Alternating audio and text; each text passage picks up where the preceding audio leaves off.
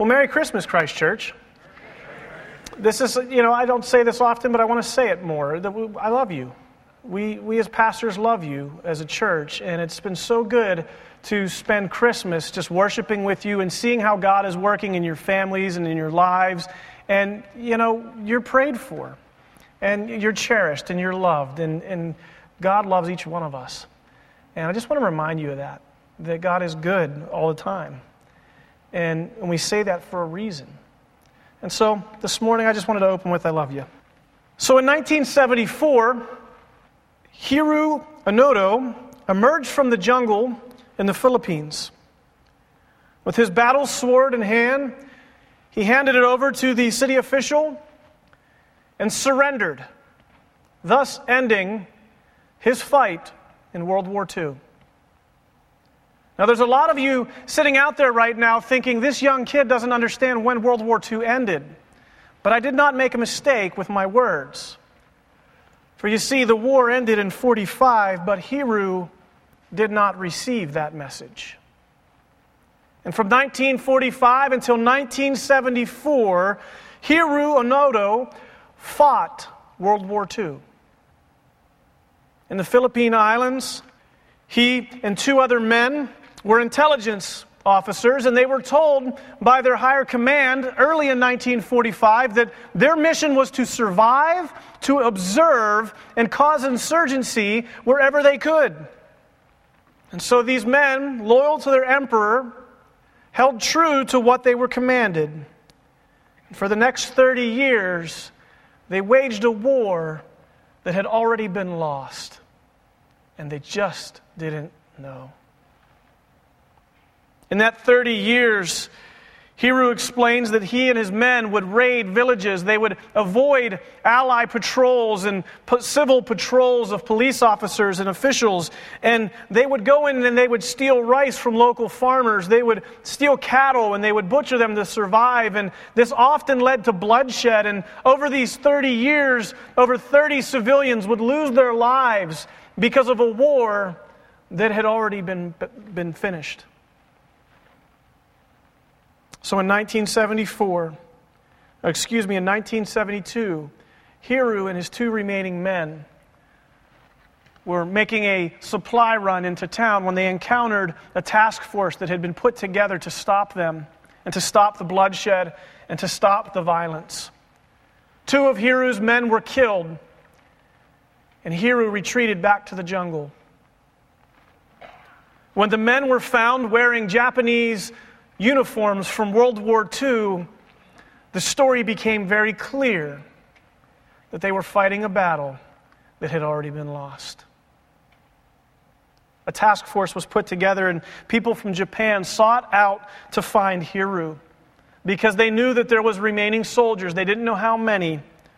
And in 1974, Hiroo was found by some Japanese students, sharing with him a time warp of pictures and a kaleidoscope of newspapers, Hiroo got the message that victory was not theirs.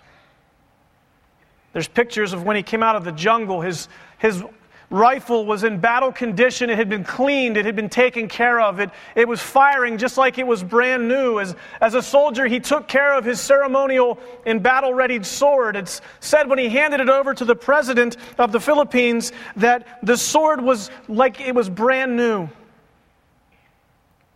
Hiroo's uniform was stitched together with tattered garments that he would steal from clotheslines, but he still looked and acted and marched as a Japanese soldier, faithful to his emperor. When asked by the New York Times why he did this, he said, Every Japanese soldier was prepared for death, but as an intelligence officer, I was ordered to conduct guerrilla warfare and to not die. I had to follow my orders because I was a soldier. Part of his command was he was to take dubious notes on the activities that he saw on the island. And amazingly, from 1945 until 1974, Hiroo kept notes every single day, waging a war that had already been lost. What's really tragic about this story is Hiroo's story is the most well known. But all throughout the Pacific after World War II, Japanese soldiers would emerge from the jungles, never have receiving, never have re- having received the message that the war was over and victory was not ours. And they fought the war for years and years and years. Tragically, the last of these encounters happened on May 27th, 2005, as an 87 year old man and an 85 year old man walked out of the woods dressed in their Japanese soldier uniform, wondering what was going on. Their health had failed, and they learned that the war was over and victory was not theirs. Church, what war are you fighting? What war in your life are you raging on with? Because I want to tell you something. These Japanese soldiers have a very tragic story when you think about the years of their lives that had been lost fighting for something that was useless. They have already lost, but they didn't get the message.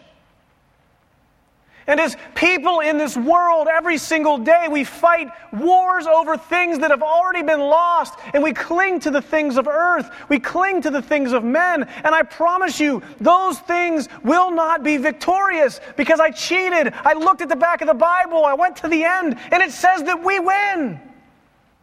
It's all about perspective. Here we are sitting in America. We know that that was a victorious war. But to these men, it was not. And I challenge you, Christian. In the wars of your life, are you coming down on the side of the winner? Or are you coming down on the side of the loser? Because as a Christian, we believe the victory is already ours. But without Christ, you're waging a war that has already been lost. And there are people looking for you who want you to come out of the jungle. We see a beautiful parallel in our Bible passage this morning. And if you have your Bible, I would encourage you to turn to Luke 2, verse 21. And as we look at our scripture, it's important to remember that there's some ceremonial laws that take place. Jesus has been born. Mary obviously just gave birth to a child. And, and what's believed is that Joseph helped in that delivery. And so there was a purification period of time that had to take place before they could go to the temple. And so when that time came to pass, they went to the temple. They were obedient to the laws of Moses. And I want to point this out about Joseph and Mary that they were devout, faithful followers of God, not their religion, not some in particular um, teacher of the law, but they followed God. And so, in their obedience, they took their baby and they went to the temple.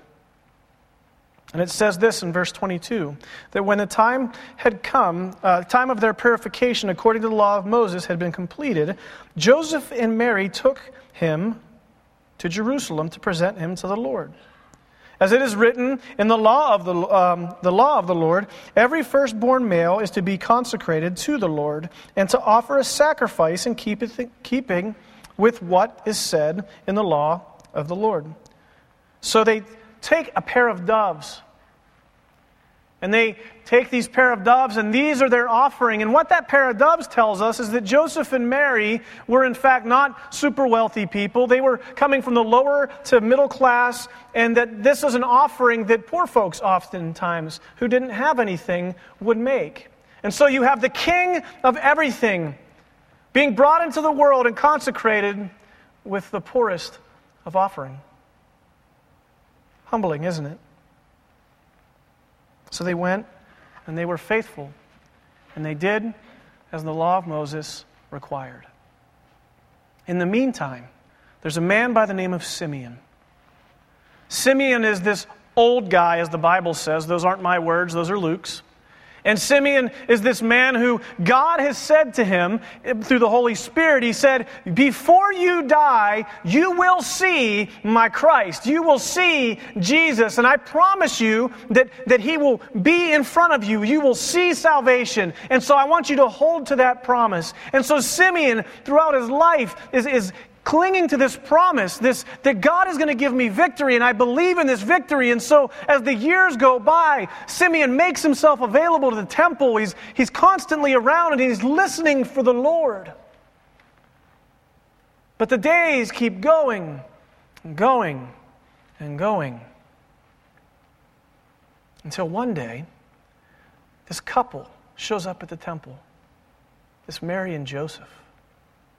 Simeon is not in the temple. Imagine you have waited your whole life for this. I, I, remember the days before there was DVR TV or rewinding ability on TV. And, and I remember as a kid, we would watch these different shows, and, our, and, and a favorite part of the show would come up. And every time my mom would say, Hey, Jamie, can you take the garbage out? And you're just going, No, I don't want to miss this.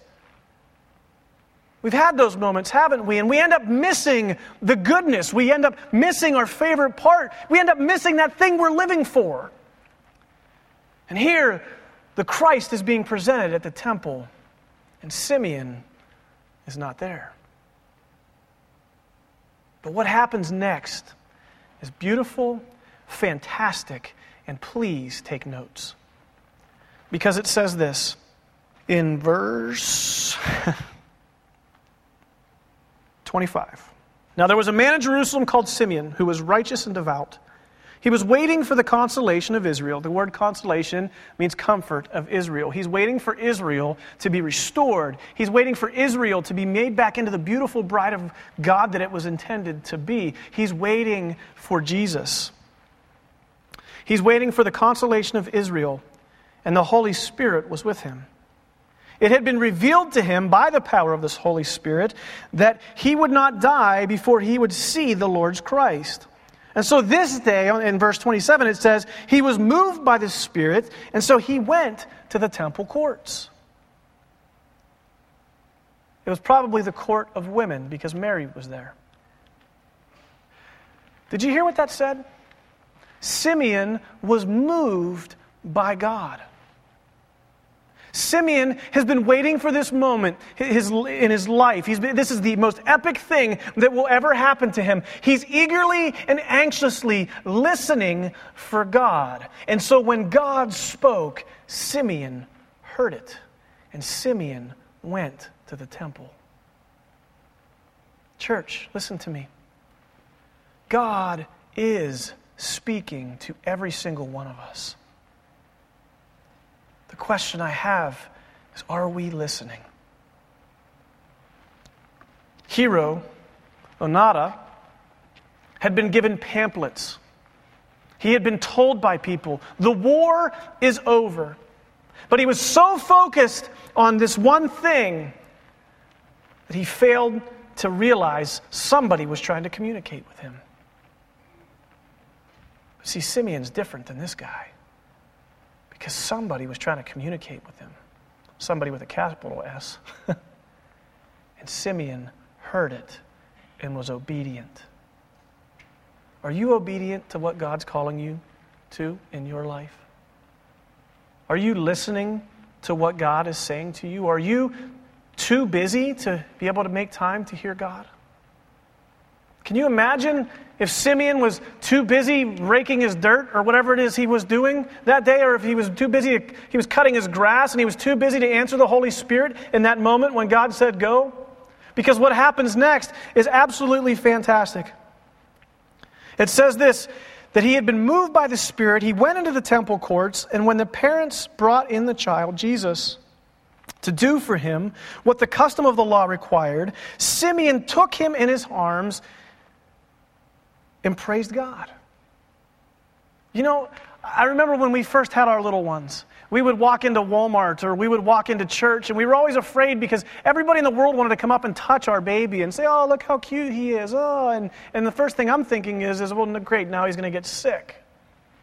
But here's Mary carrying the Son of God into the temple, and out of nowhere comes this Simeon character. He grabs baby Jesus, puts him in his arms, and starts praising God. Now, to Mary and Joseph, this is going to make sense because they know who Jesus is. But to everybody else in the temple, they're going, look at this creepy guy grabbing the kid out of that mother's arms. Simeon says these words O sovereign Lord, as you have promised, you now dismiss your servant in peace. To put it a little milder, or in today's language, my life is complete. In this moment, the promise that God made to Simeon came true he says, My life is complete. Sovereign Lord, as you have promised, you now dismiss your servant in peace, for my eyes have seen your salvation, which you have prepared in the sight of all people, a light for revelation to the Gentiles and for glory to your people, Israel. Where does this take place? This takes place in the temple. You've got this, this, this Simeon character. He's in the temple. He's yelling at the top of his lungs to God. And now, not only that, he says that this Savior of the world is for the Gentiles too. This is very controversial in this time because the Jews didn't like the Gentiles and they thought that Elijah, that Christ was only going to come for them. He's saying that this Christ is for everybody. And he's right. Continues on. It says, The child's father and mother marveled at what was said about him. Then Simeon blessed them and said to Mary, his mother, The child is destined to cause the falling and rising of many in Israel, and to be a sign that will be spoken against, so that the thoughts of many hearts will be revealed, and a sword will also pierce your own soul too. Simeon's talking about the fact that Jesus will be the Savior of everything. And that it will cause such a controversy in Israel that many Jews will go to war with Christ and will, in fact, participate in killing him. And that will pierce the mother's heart. And so he tells the story to the mother. Luke says here that Simeon was faithful. And like the Japanese soldier, Simeon stayed onto what God had told him. But where it's different is Simeon was following God. Simeon was following something that brought victory. And so the question I have for you, Christian, is are you following the things that will bring you victory through what God is doing in your life?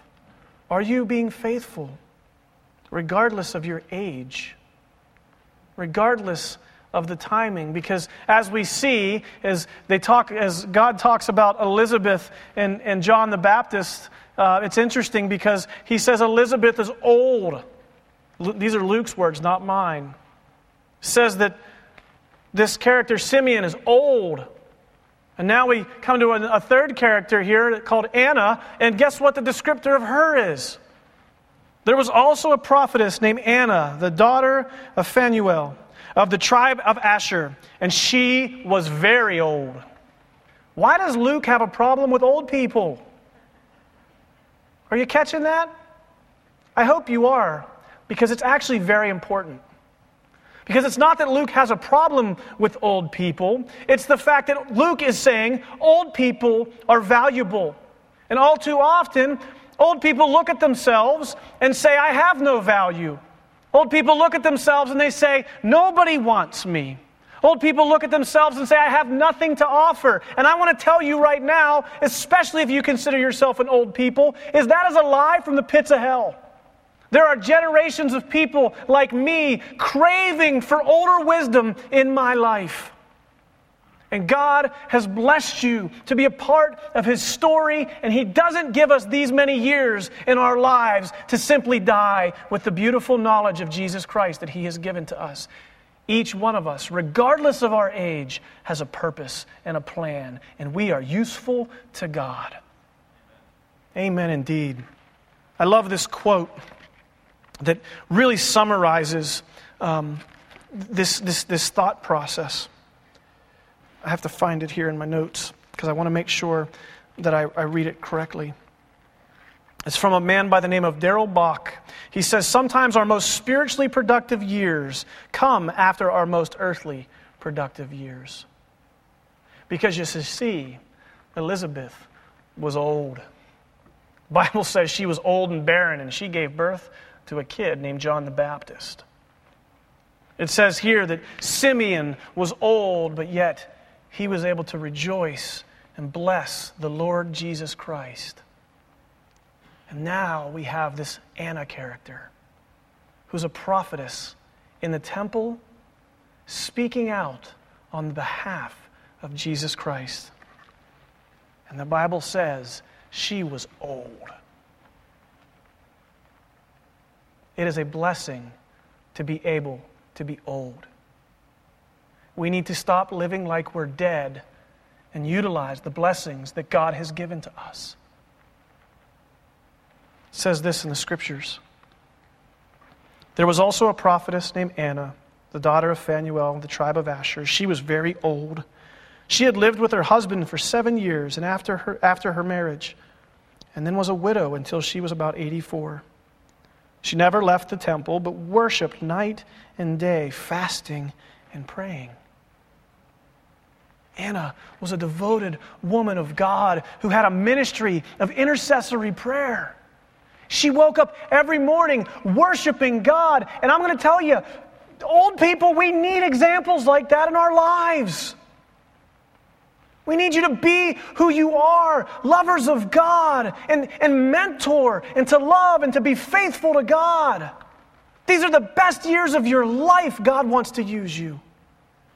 He continues by saying this she never left the temple but worshiped night and day, fasting and praying. Coming up to them, she came up, she heard the ruckus, she heard this, this, this guy upstairs going crazy about this resurrected Jesus, and she comes upstairs, or this newborn Jesus. She comes upstairs and she then begins to speak. She says this. Um, to them. In the very moment, she gave thanks to God and spoke about the child to all who were looking forward to the redemption of Jerusalem. Here's a woman in the temple speaking of the redemption of Jerusalem. And what she had to say was significant enough to make it in the pages of the Bible, even though she was old. She spoke on behalf of the babe, Jesus. The Bible tells us, Christians, that we are to speak as if we are one speaking the very words of God. And God if you have accepted Christ as your Lord and Savior, you have a message to speak. Whose voice are you listening to? Are you fighting a battle that has already been lost, or are you fighting a battle that has already been won? Those are the only options in life. My prayer for you is that you recognize that the reason Jesus came as a baby was because God loved you so much that he forever wants to dwell with you in heaven. And he offered his son as an ultimate sacrifice for you. And he gave us a mission. And that mission, those final orders that we got, are to go and live. Go and tell people the good news that we have won. That's good news this morning, isn't it? That God has set a purpose for us. And by mentioning the Gentiles with Simeon, he's including all of us in this story. Are you living like you're already dead? Are you living in a war that has already been lost? Are you serving an emperor? Or are you serving the king? Father, we love you. We thank you for these words that come from old people, God. Thank you so much that you have chosen to use each and every one of us. And that when we feel useless and obsolete, that there's absolutely no truth to that, God, and that is from the pits of hell because, God, you have won this battle and you want to use each and every one of us. Where Simeon was faithful and devoted to you, God, may, may we have examples of that today. We thank you for Anna, who day and night prayed to you and worshiped you. God, may we have examples of that today. Help us as believers, God, to remain faithful to what you have called us to. It's incredible to think that these men, for 30, 50 years, fought a war because they were worried about being good soldiers. Well, God, help us to worry about being good Christians. And help us to live devoted and faithful to you. And as Oswald Chambers says it, God, not because we can do anything, but because of what you do in us. So, God, we give you this morning. We thank you that you have a plan and a goal for us in life. In Jesus' name, amen.